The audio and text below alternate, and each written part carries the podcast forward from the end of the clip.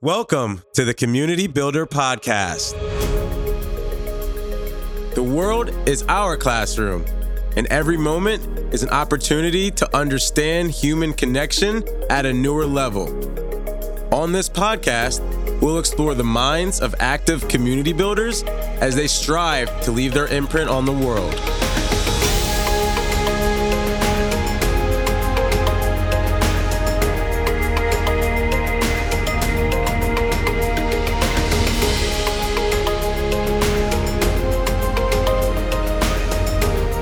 I am your host, Travis King. Let's build. Before we get started, we would like to thank our sponsor, Cruise Control Music, the ultimate audio branding experience. Cruise Control Music creates custom, authentic sounds and music to showcase your brand identity and is a direct reflection of your vision, goals, and values. If you're looking to start or level up your podcast experience, log on to cruisecontrolmusic.com. And today I'm super excited to sit down with Jayson Gaignard. How are you doing today, Jayson? Dude, I'm, I'm excited. Thank you for having me. Same. I'm, I'm super excited and um, have been excited ever since James initially, you know, introduced us and, you know, really want to expose the community to all the amazing things you've been up to at MMT. Um, and yeah, so would you mind telling the audience kind of a little bit about yourself, kind of where you're from, your quick background, and um, yeah, would love to dive in. Yeah, so uh, based just outside of Toronto, so I'm kind of born and raised in Toronto, Canada. And uh, basically, the the short version of my story was that uh, I dropped out of high school. I wasn't much of an academic, unfortunately, and I started a service based business and realized quickly that services service based businesses are hard to scale. So I pivoted into an online product business, which we grew to about six seven million dollars a year over four years with no outside investments. And I was traveling the world, making a ton of money. With all that money and all that free time, I start to ask myself questions like, "Why am I here?" Will I be remembered? How many people show up to my funeral? And I was not happy with the answers I was giving myself. And after being an entrepreneur for seven years, ultimately, I discovered that I, I built a business I hated to enable me to buy things I didn't need to impress people I didn't like. So I became comfortable with getting out of that business, and I could have positioned it for sale, but the only problem was is that uh, it would have been like a year or two year process to kind of get the business ready, find a buyer, and then do some kind of earn out. And I just couldn't do it to myself. So I became comfortable with scaling that business down to zero over like about a one year period. And unfortunately, things didn't go as planned. Uh, my goal was to like land at zero, have a little bit of cash left to start something new. Unfortunately, on the way down, uh, two things happened that were beyond my control that landed me a quarter million dollars in debt. And basically, when the dust settled, that was like August of 2012, and that was kind of my my rock bottom, so to speak, because yeah, being quarter million dollars in debt, I had no business, no cash flow, didn't know what I was going to do next. My daughter was turning six months old and I was having a hard time adjusting to that. I just got married to my wife the following month in September. So uh, there's a saying that when one door closes, another one opens, but it sucks to be stuck in the hallway. And that was a very dark hallway for me at the time. And then um, in that transition time, this all happened in August. In September, a friend of mine posted a Facebook that they had a extra ticket to go see Seth Godin in New York. And I've always been a big fan of Seth's work, and I had no other obligations at the time, so I decided to take her up on this opportunity. And I went to this workshop, and I had no clue what it was about. But when I got there, um, the theme of it was the connection economy and how there's huge value connecting like-minded individuals. And at the time, I felt very disconnected and isolated as an entrepreneur. So when I came back to Toronto, I started hosting these things called mastermind dinners, where I'd invite eight entrepreneurs out for dinner with the core focus of connecting them. And the first one I did, I almost canceled two hours prior because I'm like, nobody's going to see value in this. They're going to think I completely wasted our time. But thankfully, it turned out to be a great success. And I just got clarity that evening that connecting people was, uh, or just being in the presence of just fascinating people was something I wanted to do to some capacity for the rest of my life. And not necessarily as a business because I wasn't actually monetizing these, these dinners. I was paying for them out of pocket, which, you know, being a quarter million dollars in debt and you know not, I was I was basically on the brink of bankruptcy and that's how I kind of rationalized doing these dinners was that the bank could take my car they could take whatever measly assets I have left but they can't take my relationships So investing my relationships to me were the safest investment I could make. And uh, about a month or two after that, I had an opportunity that kind of landed on my lap uh, to do an event with a guy named Tim Ferriss, who's a well-known uh, business author. He has, I think, five New York Times best-selling books now. And um, yeah, just saw it as a chance for me to do what I do in these dinners, but on a larger scale. And uh, our first event was our first really what was only supposed to be our, our only event t- took place in may of 2013 and uh, i always say that ignorance confidence and hard work can go a long way when you're an entrepreneur. I had no clue what i was doing whatsoever. Uh, but that actually turned out to, to to work in our benefit. And you know our event turned out to be almost more similar to like a wedding than it was a conference. And um, it was application only. We had 4,200 entrepreneurs apply for that first event. Um, because that first event worked out so well, we decided to do a second event because uh, most of my friends in the event space, you know, the, the, the common a common disclaimer about that industry is that it's really hard to to, to make a successful um, business in the event space. So we decided to prove to do a second one to prove that the first one wasn't a fluke because I thought the first one was probably a fluke as well. Uh, but thankfully, the second one turned out to be a big success, and we just wrapped up our sixth live experience in Park City in September, and our next one um, is in Cabo in October. So a little less than a year away, and that's sold out. Um, in 2020, we're bringing it to South Carolina. Wow. That's impressive. Um, thanks so much for the the you know fast forward rewind. And I guess if you wouldn't mind, um, I would love to dive into kind of that moment when you kind of first got started, because it seems like to me, just for, this is from my point of view, you're you kind of been through the entrepreneurial like full life cycle already. Sure. Like right now, entrepreneurship is very hot and very you know trendy, but you've kind of been through that full life cycle. So could you talk to us a little bit about kind of when you realized like things weren't going so well, um, and kind of what you did to get out of that? Yeah, so um, and it's funny that you address it as a life cycle because there there is definitely the people that we serve with at Mastermind Talks. They're very successful at what they do, and there's actually um, there's a saying by Zig Ziglar that you go from survival to sustainability, sustainability to success, and then success to significance. And uh, I find myself in that position where, you know, I reached a certain level of success and I'm like, well, doesn't matter? And now what? Um, and a lot of my peers are kind of in that same position as well, that they're, they're, they're seeking significance on some level. So when you ask them a question like, what are three things you'd like to be doing in three years? Common answers are mentoring, advising, investing, speaking, writing books, those kind of things. So uh, for me, like I said, I just, it was one of those things that I pursued my model of success at the time, which was to make as much money as possible given the limited skill sets that I had, so to speak. So, um, you know, and eventually I, I achieved that, and it's it's it's a pretty scary moment when you know you, you climb this mountain, you get to the top of the mountain, you're like, shoot, this is the wrong mountain. Um, you know, I have to climb the one over there, so to speak.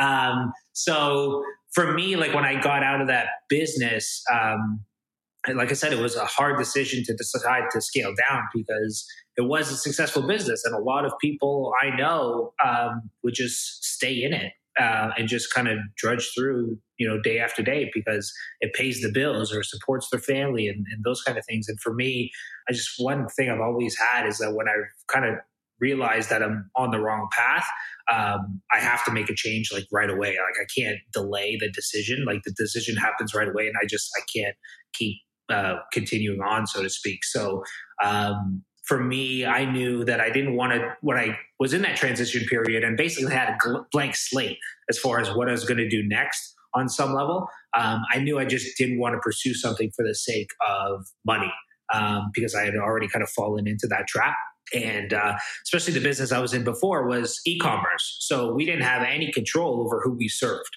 Um, so you know, whoever bought you know products from our website was ultimately our client, and I wanted that to be very different uh, for my next business. And the reason we did this whole application only type model was because I want to be very selective as far as who I, I serve and for me, the, the funny thing was, and what has been really the crux of all of our success over the years, because um, for context, we've we've had just over seventeen thousand entrepreneurs apply for a community that's capped at 150 people annually.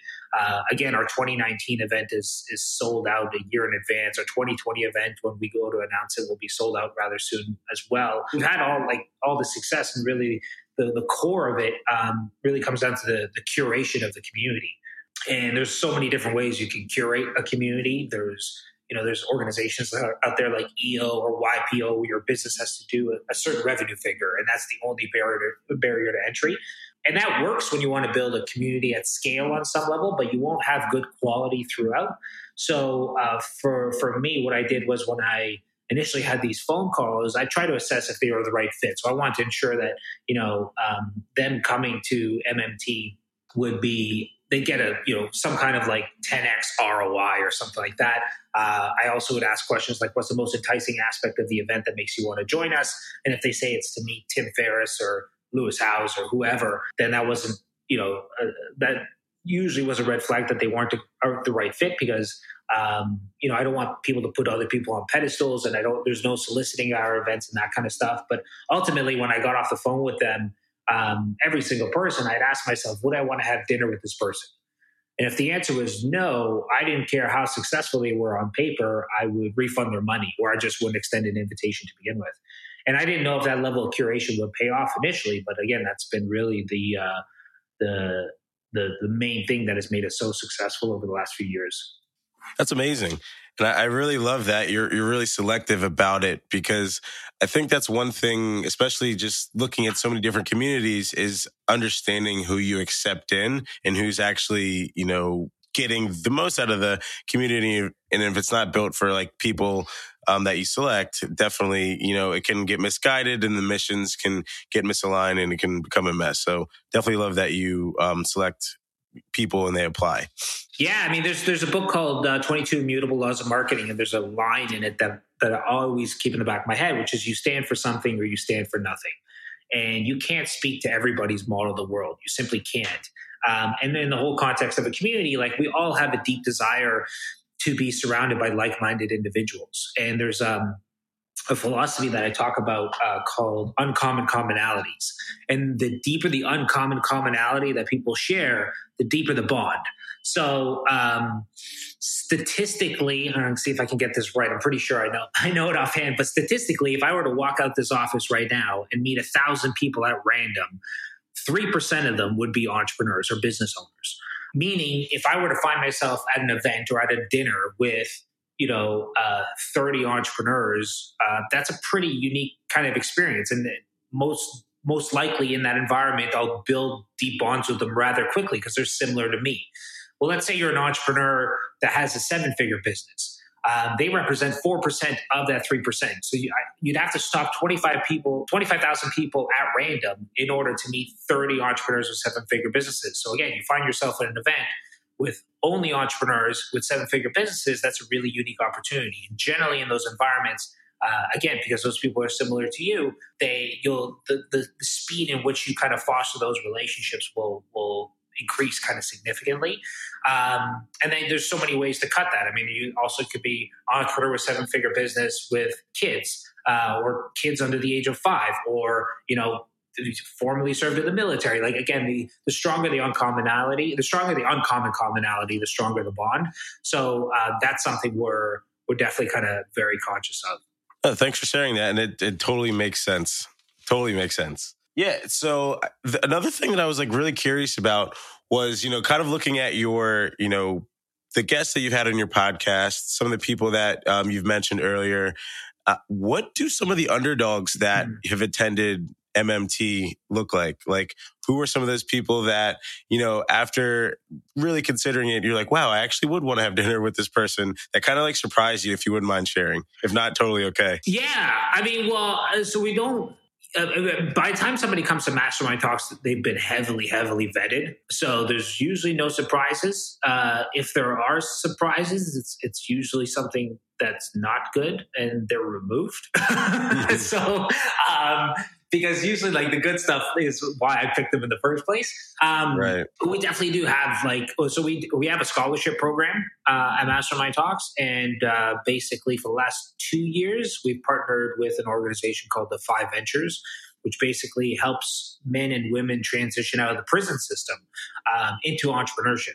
Because one thing that they've discovered is that you know uh, if you've built a business selling drugs on the street, um, ultimately it's very similar to like the structure of any business for that matter. You're just pushing the wrong product, so to speak. So, um, so basically, they help foster that hustle, so to speak, uh, into uh, a, you know, and, and lean that towards kind of business and entrepreneurship. So uh, we've had some of we usually have about five or so um, people who've gone through the program join us at, at Mastermind Talks. Um, and I would definitely consider those individuals on some level uh, an un- underdog. And those people are always just super impressive. Um, I mean, just to hear their their backstories and what they've overcome, and you know, your ego likes to think that there's a huge line dividing you and and somebody who would do something illegal to end up in jail, but unfortunately that's that's rarely the case it's it's when you hear about their circumstances and what they've had to overcome um, given if you were in the same position, you probably make the same decisions on some level. So, uh, so yeah, we, we, we try to have a well balanced kind of community where it's not just uber successful people. We have kind of people at almost every level because there's there's one thing I remember when I was kind of if I could boil down my success to anything, is I've always surrounded myself uh, on like people who are two or three levels ahead of me, so to speak. So you know, if I want to get fit, then I surround myself with people who are like triathletes or like marathon runners or, or, or that kind of stuff. Or if I want to make more money, I surround myself with entrepreneurs who are, um, you know, crushing it in business. The only problem is, is when I was earlier in my entrepreneurial journey, those were the only people I surrounded myself with. And the end result is that you're always measuring up. So when you measure up, you always feel like crap. Your self worth goes down the drain because you're always, you know, measuring to people that are higher than you. And you're like, why am I the most broke person in my peer group? And why am I the most out of shape? And that kind of stuff. So the one thing I've, I've done on a personal level, and we've applied this to our community, is that um, it's like the law of 33%. I try to spend a third of my time with people who are uh, above me. So um, I can feel kind of inspired and it, unconsciously what it does, it pushes you to get to their level as quickly as possible so you can feel like you belong because we all have a deep desire to belong. Um, I spend a third of my time with people who are quote unquote at my level, my peer groups, uh, my peer group, so to speak, because we all have a deep desire to feel understood. Um, and then I try to spend uh, or invest a third of my time with, with people who I could kind of lift up, so to speak, and mentor and support. Um, and we've taken that model um, to to our community at MMT. And so we have people who you'd consider, I guess, underdogs. We have people who are incredibly successful, and kind of everything in between. And we're very conscious about that that mix. I love that. And I actually would love to unpack that a little bit further. Sure. Um, when you were talking about, you know, people that were above your level, at your level, or um, people that were below your level, mm-hmm. how do you deal with those interactions, like in between? Like for the people above you, like I remember when I was a triple jumper, I always kind of knew the people that were ready to show up and compete. And we always knew that, you know, on the national level, these were the people that were going to show up and be there. So I feel like it's kind of a similar way mm-hmm. when you have people in business. It's like, oh, we've all been here, we've achieved these things, and we're all on the same level. So could you talk a little bit about your relationships between the different tiers? Yeah. So uh, how do I treat them differently? Uh, yeah, I guess, or like, what's something that someone who's looking to surround themselves with someone who's two to three levels above them, like, what are some things that you do or have done that they might be able to use? Because I feel like sometimes that can get intimidating for people. Yeah. Um, and sometimes they can be like, oh, am I being annoying? Do they really want to spend time with me at all? So I, I guess if that may, if that helps. Yeah, absolutely. So, I mean, there's Kevin Spacey has a saying that um, when you achieve a certain level of success, it's almost a responsibility to, to send the elevator back down. So, a lot of successful people I know, um, or what would you qualify as successful, um, have a strong desire. Again, as I made, mentioned, they move from success to significance, and I've made some really uh, great relationships with people who are incredibly successful because I can help them with that significance piece. Um, and for me, though, the way I do it is, is you know, I can support them with like coming out with a book or book marketing or help them launch a podcast or get them on speaking stages or those kind of things. So that's how I can be of value to them and show up for them. There's also like the mentor mentee relationship. And again, like anybody who's had any level of success has not, nobody's does anything great alone, right? They've had support along the way. They've had somebody believe in them along the way, that kind of stuff. So generally there's always this innate desire to, to, um, pay it forward and, and send the elevator back down. So it's funny. I had a conversation with uh, a friend of mine recently who's really, really successful. And we talked about the whole idea of like mentorship and how it played a role in his life and all that kind of stuff. And to my surprise, um, I asked him uh, like something like I'm like you must get hit up all the time uh, for for somebody to to be mentored by you and that kind of stuff. And he's like surprisingly no. He's like nobody reaches out to me because there's this like idea that because he's so successful and because he's so busy that he'd never say yes. But the truth of the matter is nobody's just ever asked. So there, there is definitely from a, a successful person's vantage point, there's always a strong desire to kind of again support and help that quote unquote next generation and pay it forward and and all that kind of stuff. So um, that's a, almost like this common misconception because people think that the more successful people get, the more almost detached they are from that notion and the busier they are and more and obviously they are busier there's more time demands but oftentimes what grows underneath that is that strong desire to to help and support because they were supported at one point in time. As far as um, the other side of things i mean generally one of the the biggest thing is this there's a saying how does it go? In, in the dating world there's uh, this whole notion of would you date yourself? So if you're single and you're on the market, would you date yourself? Meaning, um, you know, if you want to date, you know, a very pretty lady who's like a 10 out of 10, um, and, you know, she's fit, athletic, successful, and you live at home with your parents and play video games uh, and you're out of shape, you know, good luck with that on some level, right? Like likes mm-hmm. attract like. So the same notion with if you want to have somebody mentor you, are you worth almost investing in on some level? Like what makes you fascinating and you know, what are you when you get information, do you take action on it or you just do you do you have a hard time being coached and, and those kind of things? There's there's a lot of to me, it's almost like you have to get your own house in order before you start reaching out to, to people to, to kind of help you or support you or even be friends with you. So, and that's stuff all within kind of your control. Cause I know one of the biggest complaints I have and, and friends of mine have as well is when somebody asks you for advice or for something, you give them advice or you open a door for them uh, and they don't do anything with it. And that's more common than you could possibly believe. It happens all the time. So if you're one of those individuals that like ask for, you know, some advice, you get that advice back and you take action on it and you show that person uh, they'll be much more likely to kind of reinvest and reinvest and reinvest um, into that relationship. So and make it more reciprocal. And also, there's one important thing to note that like there's just this whole notion of uh, fake it till you make it. Like sometimes you connect with somebody who you know is not that successful yet, and they but they have this like ego around it or they are this playing this whole like fake it till you make it type thing and the best relationships i've, I've built like the baseline for it when i reach out to somebody is just blatant kind of transparency of like saying like hey whatever i'm 18 just uh, dropped out of high school this is what i'm looking to do i admire your work here's x y and z like some of the reasons why. Uh, and just that brutally honest kind of outreach and that transparency uh, goes a long way because again, there's a lot of uh, you know, the, there's a whole saying that like fake news doesn't just apply to politics; it applies to like Instagram and like Facebook and this like this this the way we portray ourselves um, to be like you know living these perfect lives and that kind of stuff and that comes across when people try to build relationships with successful people or kind of reach up so to speak and people can see right through it so just it, it's much more refreshing to be just blatantly transparent um, as far as like where you are, where you want to go, why that that person specifically can help or support you, um, and approach it from that that perspective. Yeah, no, I, I, I love that.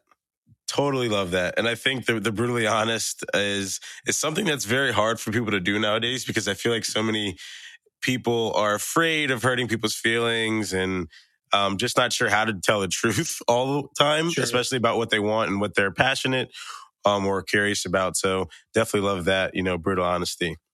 I guess another thing I've been curious about is how you stay connected with so many people throughout the year. Mm-hmm. Since, you know, MMT is such a, a, a huge part of a year and your sole focus is on that, like how do you stay connected with with your community? Uh, so the, uh, so me, my relationships in general or just with the community? Um, just your relationships in general, like yeah. with your friends, family, peers. There's something called Dunbar's number. Uh, so Robin Dunbar is a social anthropologist, I think. Um, and basically, years ago, uh, he discovered that humans have a cognitive limitation as far as the the amount of social relationships they can have at one point at, at a single point in time. Um, and he capped that at, at about 150 and that's dependent on IQ. So there's a it's variable. Like some people could do 180, some people could do 200, some people could do less.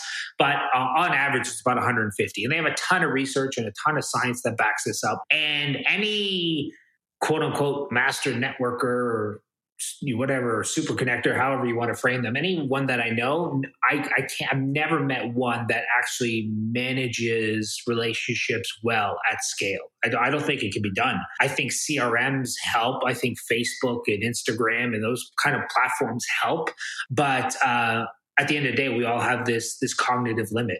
Um, and I think instead of trying to work against it, acknowledging it is, is probably the right direction. And that's how kind of I approach things. So Dunbar's number is set at 150. And um, when I look at my relationships, actually, the one misconception about Dunbar is that he just has that number of 150, which is not true. He actually has a scale of numbers that basically shows the intensity of different relationships. So his smallest, uh, so you, the way I think of it, like from a visual perspective, is like if you dropped a stone in a pond, in a still pond, and you see like the the, the water ripples. So the the smallest kind of circle or the smallest ripple, so to speak, would be like your kin relationships, um, which are ultimately generally like your family and those kind of things. And usually that's capped at about five people. And these people are tend to be like those that have your back. And there's actually, oddly enough, there's a a book uh, written by Keith Ferrazzi. He wrote a book called Never Eat Alone, uh, which is really popular. But he wrote another book called Who's Got Your Back. And in that book, they interviewed a thousand people at random, and they asked them one question and one question only: Who has your back? Surprisingly, 55% of people felt like nobody had their back. Even more surprisingly, 60% of those people were married. So um, we live in a time where, you know, social isolation is a, is a huge problem. And we fall into this fallacy that because we have 500 Facebook friends that we're, you know, we have actual relationships, um, which, you know, proves to, to, to not be the case. Like I always say, like it doesn't matter how many friends you can count; it matters how many friends you can count on. So for me, I'm very conscious of like who are those five relationships, um, or you know, four to six relationships that are like my core relationships that are people who have my back. That you know, if I got divorced tomorrow, I could sleep on their couch, so to speak. Like that's my filter. Um, and if you don't have those relationships, it's really important to to foster those relationships. So even if you only have one, ensuring that that you keep that relationship kind of paramount. Uh, and top of mind before anything else. Um, so that's the core group. Uh, the second group uh, is connectors, and that's usually like 20 to 25 people um, that I have in that group at a time. Uh, and these are people um, that, I mean, I created this group because I did a dinner, for example, last year in this city that I live in called Waterloo, which is an hour outside of Toronto. And the reason I did the dinner, uh, like I do most dinners, is just to you know connect with fascinating people locally. And when I did this dinner, I had about forty people at it, and most of them I didn't know well. And these were like some really big movers and shakers locally. And the one thing was is that I realized there was a guy who came in uh, who was a lawyer who's kind of born and raised in the in the city, um, and he knew about ninety five percent of that pe- of the people at that dinner. And after the dinner, I, I, thought to myself, I'm like, I could either try to maintain these 40 relationships, or I can just build a deep relationship with him, and he can be like that catalyst that like if I need something locally, he's connected with that person. And I have a few friends like that who are almost like these these these nodes or these connectors, so to speak. So instead of like there's a whole notion of like I'd rather have four quarters than a hundred pennies, right? It's much easier to manage four relationships versus a hundred. So uh, I have a group of quote unquote connectors that I try to invest a lot of you know time with, so to speak, as far as nurturing those relationships because I know those those relationships almost work at, at scale on some level. Um, then I have community, which is like 150 who are like my peers, and thankfully, given the work that I do, um, it falls within like the people that we serve at, at, at Mastermind Talks because you know we have 150 people at Mastermind Talks that have 100 35 of them to my wedding. I mean, these are my favorite people on the planet. So I'm in a very blessed position where the lines between work and life are, are and friends and all that kind of stuff are very much blurred. So, uh, but community is ultimately like your peer group. Um, so even if you're not in my position, just who are your your, your peers or your like-minded individuals.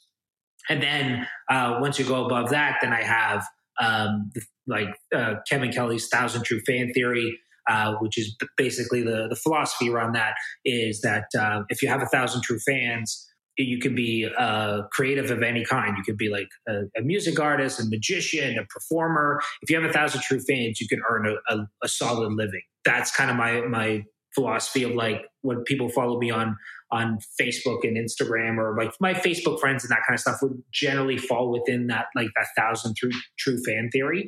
And then I have like the basically uh, but like my community that's like thousand or more that just like are random followers on platforms social platforms and that kind of stuff. So i try to be very conscious of like where i allocate my time and who's in those buckets um, so that i don't just have this sea of friends where i go a millimeter deep in a million different directions. Uh, i want to go deep with a very core group of people which is again those core the core group the community sorry core group uh, connectors and then community. Got it I love that. I think that's such a great model that that people can start to think about because once you realize that there's only you know so much you can actually pack into your relationships, sure. then people will start you know being more thoughtful about who they actually spend their time with, which is I think the ultimate goal. Mm-hmm. Absolutely. I mean, the, the truth of the matter is, it takes work, right? Like investing in relationships takes work, takes time, takes bandwidth. Um, and again like it's uh, i see so many people and i'm guilty of this as well just spreading themselves way too thin and treating you can't treat all relationships the same you simply can't and you need to prior, prioritize them. Um, so that's that's the model i've i've somewhat kind of introduced uh, in my own life over the last two years or so and it's it's it's been working really well. Nice.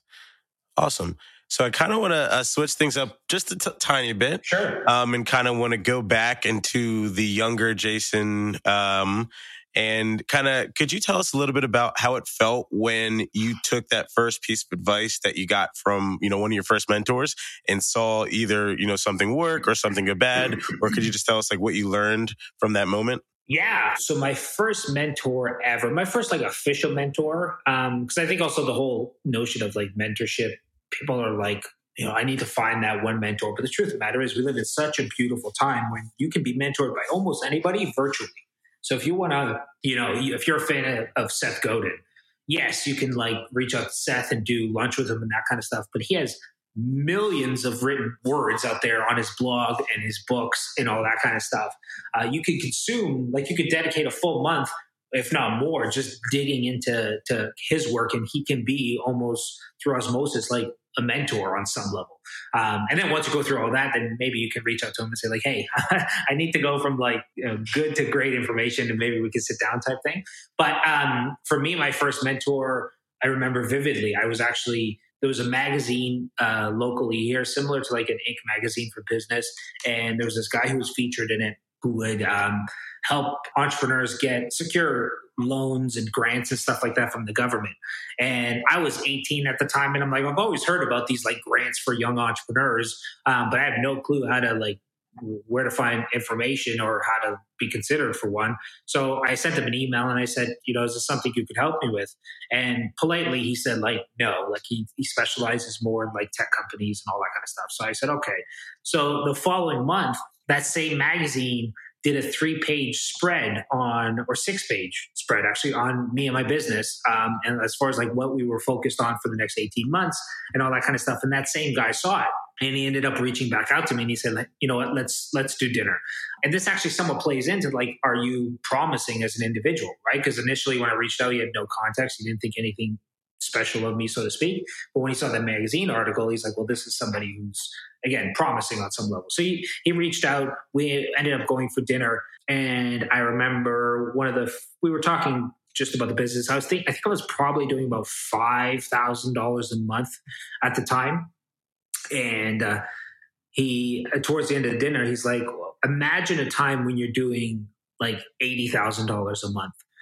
And I remember like saying, "Oh yeah, like I could totally see it, like intellectually, but emotionally, I'm like, that's never going to happen for me. There's no way whatsoever I'll be able to, you know, build a business where I'm doing eighty thousand dollars a month." But lo and behold, about three and a half years later, him and I stayed in touch throughout the years. But but three and a half years later, we did our first nine hundred thousand dollar month, and that's when it hit me. That's when I had that memory that um, only three years prior, I couldn't imagine doing you know a tenth of that and now i'm doing you know 10x um, that amount. So uh, it just goes to show like the power of, of your peers so to speak and the power of being a proximity people who, think bigger um, and that fundamentally kind of shifted everything uh, for me because i very much had a limiting belief that i was never going to grow a business past kind of what i was already at. Love that and it definitely reminds people of the you know become so good that they can't ignore you um, that that quote and it seems like you were doing that and you had the early signs of it. And then someone was like, Hey, hey, come here. Let, let, let's sit down for, for dinner. And then it was like, Oh, wow. Like this kid actually is, you know, up to something great. Um, so no, that, thanks so much for sharing that story, Jayson. And I love, I love that quote. I use it all the time because again, so many people are in a rush to like connect with all these big names and all that kind of stuff. But it's very different um, when you reach out to somebody who's a big name and you're like, hey, can you help me? And all this kind of stuff versus if they hear about you and they see you almost as like a peer. So there's there's definitely some big name people that one day I'd like to you know meet and connect with and that kind of stuff. But you know, I instead of focusing my energy on on trying to you know speed up that process, so to speak, I focus my energy on just doing great work um, and making my own little mark and because ultimately we want to be connected to, to again like-minded individuals and people who we see as assets. Um, so um, yeah trying to foster and, and, sharpen my own kind of unique abilities so that uh, yeah when the opportunity comes for me to cross paths with these individuals i can i can be seen as not only a peer but an asset to them. Nice. No couldn't agree with that more. Awesome. And kind of one last question that um not sure I guess I'll just, I'll just go with it. Sure. Um, what's, the, what's a topic that you're incredibly interested in, but you haven't really shared with a lot of people? Oh, interested in, but haven't shared with a lot of people. I don't know. It's um, it's it's interesting because I, I tend to be a pretty transparent person um, when it comes to like my personal life and business life and that kind of stuff. You know, the one thing that I think is is timely and it's something I haven't formulated a full viewpoint on yet is the whole notion of diversity. And because I also I believe uh, in the whole philosophy of diversity and inclusion uh, for sure obviously being in the community space. Um, but I think you know some people are going about it the wrong way. And I, I see that in events where they have like a specific quota of like we need X amount of these people X amount of that people um, and it doesn't work um, so it's one of those things that I, I, I want to talk about and not talk about like, hey, I have the answers, but I want to participate in these kind of discussions with, with, with folks. But i still haven't fully formulated my own kind of views on it. I'm still very much in the collection phase so to speak. So talking to a lot of people trying to figure out what i think the the best direction is and then have people kind of poke holes at it so that's that's one thing i haven't shared uh, much but it's in the back of my mind and i definitely want to lean into that more in the future Love that. And if you need someone to help uh, poke holes, uh, feel free. I would love to help. I appreciate it. I know, especially the, in the line of work that you do. Like I said, it, it's a hot topic um, in the in the event space, in the community space, even when it comes to diversity on stages, like the amount of men versus women that that that are on panels and that kind of stuff. And I don't think it's a, it's a it's a clear cut kind of answer or solution out there. Um, but it's definitely a discussion I want to participate in because you know we've been doing this for for six years, and I think there's there's there's pros and cons to to what's out there in the marketplace. And yeah, um, so like I said, that, that's kind of going to be an area of focus over the next little bit is getting clear on, on my own kind of personal thoughts, my own uh, philosophies, and then um, just having great conversations with great people, and then see if we can yeah come to some kind of solution together. Yeah, no, I love that. And I really love how um, you mentioned that you're in the collection phase and really respect that a lot that you're currently forming your opinion around it. Um, and was listening to Gary Vee the other day and he says this over and over again, but he says that he doesn't predict the future. Mm-hmm. He just talks about what's actually happening right now. And before, you know, he goes out and says anything, he actually executes and practices, you know, the different strategies and tactics that he's actually talking about. Mm-hmm. So I, I really, really, you just want to point that out. And let people know that like it's not a coincidence that you both approach, you know, forming your opinions and ideas in similar ways. Yeah, well, I mean, it's it's. Uh, I have no problem being wrong um, and being proven wrong. Um, right. The thing is, is like. I don't, maybe it has to do with the times with like social media that everything you say, especially the more public you get, it is recorded. So like a lot, like it makes you really think and really be methodical about how you view things and, and, and what you say. Because, you know, if you say something stupid, that you haven't fully thought through, um, that may haunt you for the rest of your life, as it should. And I think it just puts people on their toes, and uh, it just puts more of an emphasis on like I want to have kind of everything lined up and, and everything, and, but also being open to be proven wrong, even when I have everything lined up. So, um, so yeah. Oh, that, that's awesome. And um, one last actual question. Sure. I think this might be a better one to end on, and then we can kind of um, Sorry, yeah, I went too long on that question or took it in a different direction. Oh no, it's all good. That's the beauty of post production. So, what is the biggest misconception about you? Mm, that I like people. Uh, it's uh, it is a misconception, and like people, I actually I don't it's yeah, it's weird. Um, given the, the space that I'm in, given that I'm quote unquote the relationship guy, like I was named by Forbes as like one of the top networkers to watch and all this kind of stuff. So this is natural assumption that a I'm this huge extrovert, which I'm not, um, and that b I love all people, uh, and I don't. Um, I love a core group of people deeply. Um, so like the, the people that we we that are in our community and all that kind of stuff. Like I would take a bullet for the majority of those people. Like these are some of my favorite people on the planet. Um, and I do have like you know a soft spot for for the world and and different you know initiatives and and causes and that kind of stuff. But um, yeah, I'm just very focused when it comes to my bandwidth and almost like my empathy as well on some level. Um, and it's it's it's weird because I yeah, I just care about a core group of people incredibly, incredibly deeply to the point that they're, you know, almost like family. And they are. I mean, we we we're doing a family vacation every year as part of Mastermind Talks. We do a family vacation, um, and you know, we have 23 families that are joining us. Um, we're doing a Disney cruise in February, so we're all flying to Miami. We're doing this six day cruise together, um, and I just yeah, and that's just a misconception is that I, I love everybody and and and all that kind of stuff. And although I do like a lot of people, I care about a core group of people above everything else. Got it. No, that, that's that makes total sense, and it's funny too because uh, one of my other guests, Jessica Lynn from Workbench, she also had the, the same exact thing. She is, you know, not this, you know, outgoing person all the time, but it's crazy that I also feel a similar way, and it's very interesting that we all say that about ourselves when we're in this like such a public and people facing you know position yeah yeah no it's it's uh yeah it's something a lot of people i know talk about behind the scenes awesome well, Jayson, um, this has been such a fun conversation. Um, for those listening um, that want to follow up or learn more about what you do, uh, where can people, you know, c- contact you or find you online? Yeah, so I mean, all those stand. I have a pretty unique name, so like, I, thankfully, I have like all the social media handles. Um, as Jayson Gaignard. So J A Y S O N G A I G N A R D. So Facebook, Twitter, Instagram is something I'm finally leaning into now. So um, yeah, those are some some ways you can reach out or, or just kind of stay up to what I'm working on. And then um, Mastermind Talks is mmt.community uh, is the website, and uh, Community Made is a podcast I have, which is communitymade.com. Awesome.